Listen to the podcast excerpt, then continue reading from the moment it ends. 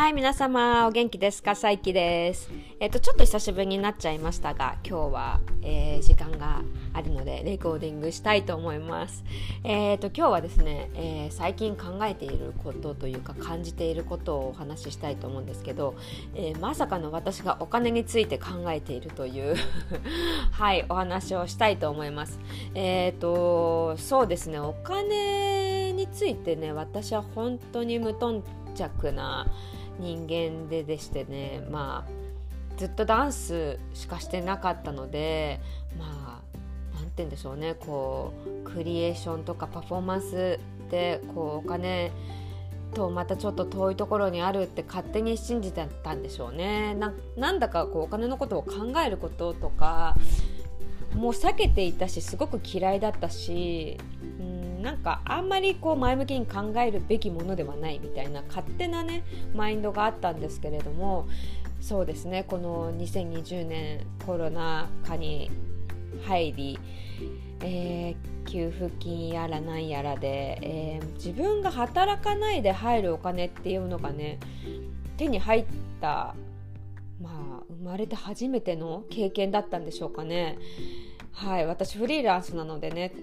なかなかこうまとまったありがたい金額がね 舞い込んできたんですけどそれにプラスして国民全員の10万円も入ったのでお金に対する概念っていうか見方がねすごく変わった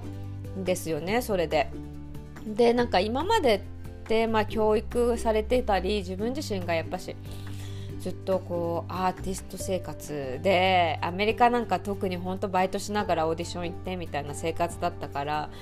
とにかくもう支出をどれだけ下げるかお金をどれだけ使わないで回せるかっていうことに本当に全全精神 集中して過ごしていた。だからお金を使わないことが良きことっていうまあ、20代を過ごしてなんだかんだまあ昭和生まれなのでこう質素倹約とかねあの自分自身がこうつつましい生活をすることっていうのが美徳とされていて、まあ、そういう教育も受けてきたしおばあちゃんとかもそういうふうにあのお金をきちんと守りなさいとかねなんか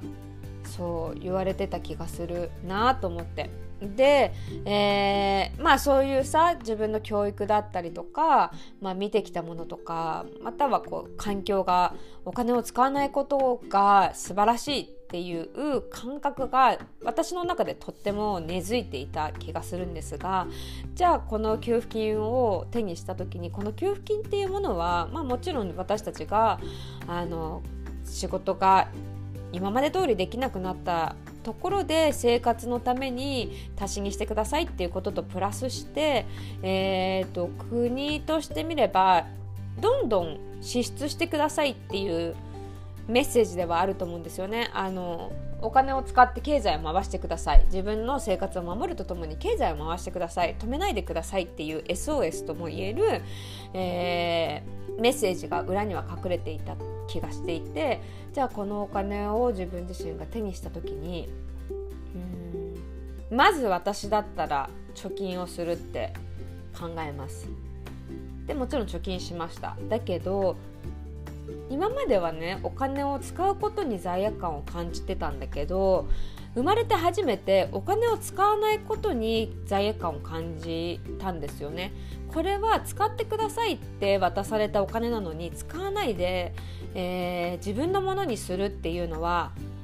よろしいことではないというかそれは誰も求めていないっていう初めての感覚に陥ってなんか本当にお金を使わない使わないってことが美徳だったけど今は使ってくださいどうか国を経済を回してくださいって世界中がそういうメッセージをねなんか出している中で使わないことに悪を感じるっていう本当にびっくりするあ初めての経験をしました。でえー、っと本当にお金を作ること使うことってことをあまり深く考えたことがなかったのでこのタイミングでじゃあどういうことに使おうかなとか何に使うことが自分にとっても周りの人にとってもいいのかなってことを考えたりとかしてね。であの初めて自分のお金をなんていうの出した先に誰かの人生の安心だったりとか喜びがあるんだっていうことを何て言うんだろう。初めて感じた？そうだから例えば GoTo って言っても結局その今までやってきた存続すべき旅館とかホテルを回すためにそういうキャンペーンがあってでそこに自分自身が贅沢で今までは何て言うんだろう。うん旅行なんて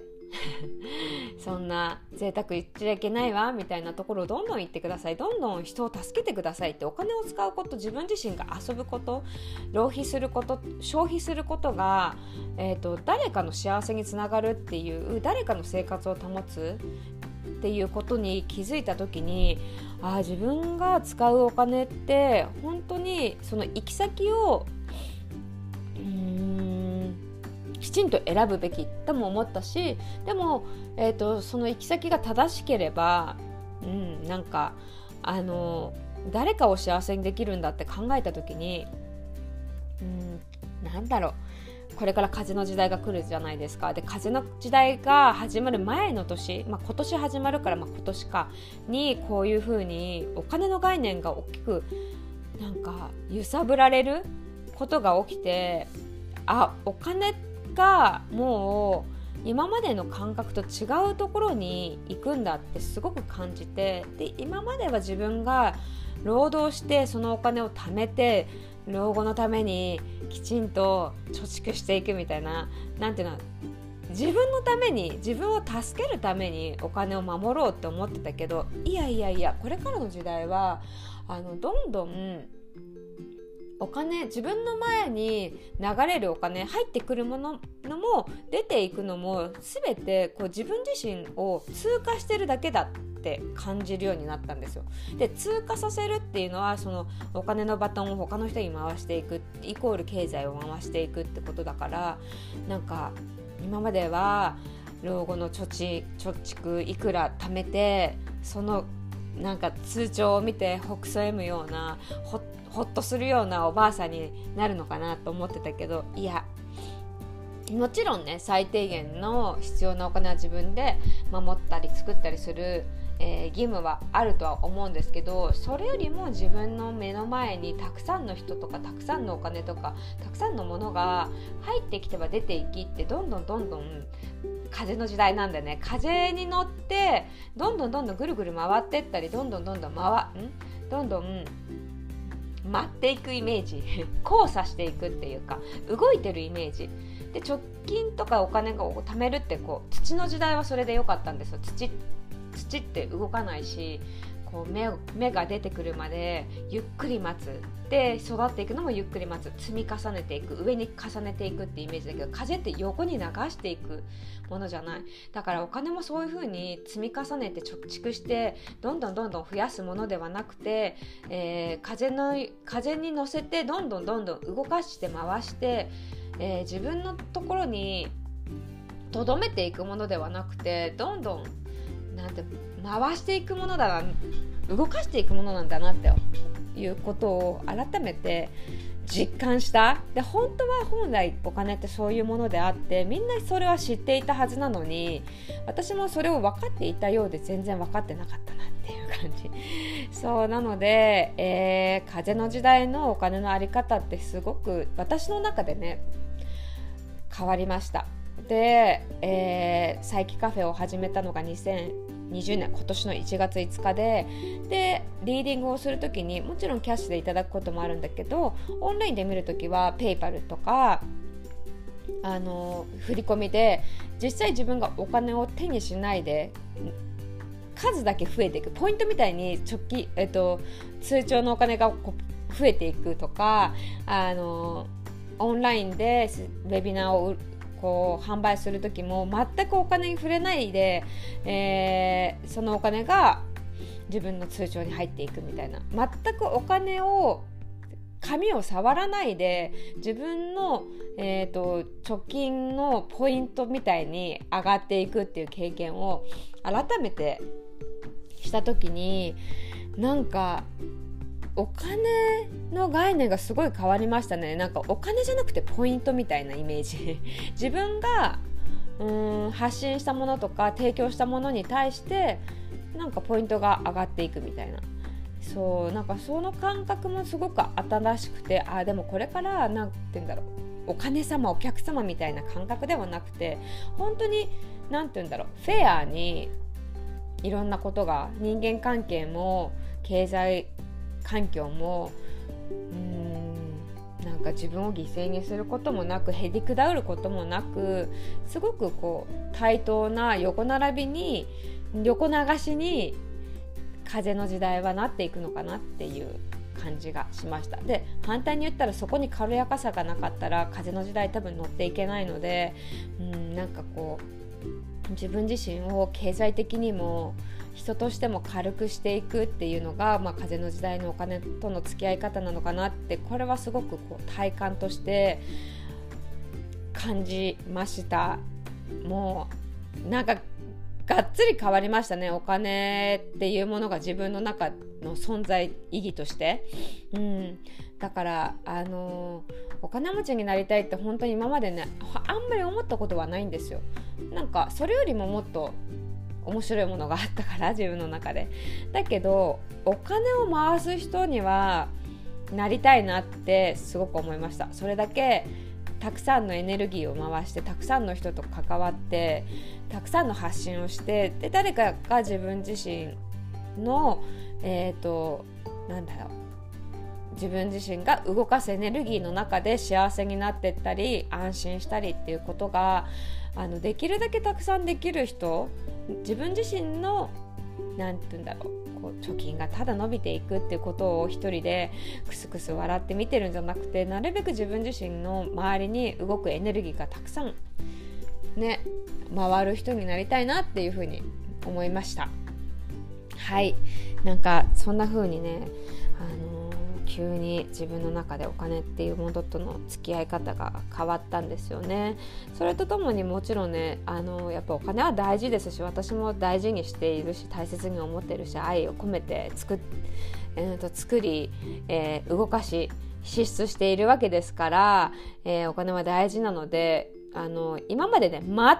全く関係なかったんですよ。自分の中でお金っていうものが人生において。でもすごく見つめて向き合う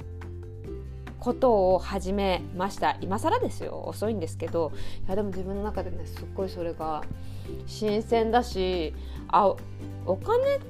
と向き合ったり付き合うのってすごく楽しいことなんだなって生まれて初めて思いました。あの作ることも楽しいことのはずだし使うことも楽しいことのはずなんだけどなんかそこのね社会の流れからねなんか一歩離れたところで俯瞰して見てた気がするんだけどなんかこうこの2020年のタイミングでがっつりそのなんか輪に入った感じはしますね。でもすごく健やかですねそのはあのお金との向き合い方は、うん、楽しいものなんだなって感じました。誰かを幸せにし誰かを安心させる。そして自分自身に対しても幸せと安心を与える。まあただツールの一つですよね。なんか今まではそれが全てみたいな感覚ではいたけどあなんかツールの一つなんだなっていう風に、うん、だから面白がろう楽しもうっていう風に思いました。はいでは今日も聞いてくれてありがとうございました。まさかのお金のお話でしたが 私の中で非常にお金との付き合い方が変わったよというお話でした。では、今日も聞いてくれてありがとうございます。もうちょっとまめにはい、配信したいと思います。まあ、私の周りのねエネルギーがどんどん回るようにやっぱし配信も増やしていくっていうのはね大事なことなんでしょうね。きっとこの経済活動を動かす上ではい頑張ります最近はねインスタライブもねあの謎にあの気分が向いたらやってるんですけどあのインスタは非常に、えー、ただでさえこうはここでのなんかゆるくやってるんですけどさらなるゆるさですね さらなるゆるさと気合の入らなさ。で、えー、皆様のご相談に乗ってみたり私の好きな、えー、パワーストーンやタロットやオラクルを紹介したりとか、ね、なんか私が好きなことを好きなように好きなタイミングで好きな感覚でやってます。はいぜひこれを聞いていらっしゃってインスタライブ興味がある方いたら「佐伯ワールド」で調べてみてください。えー、っとちなみに宣伝ばかりで申し訳ないんですけど、えー、YouTube の方でも、えー、先週ぐらいから2021年に向けて、えー、12星座別の、えー、2021年の運勢というタロットリーディングもしてます、えー、星座占い興味がある人はぜひ見てみてください。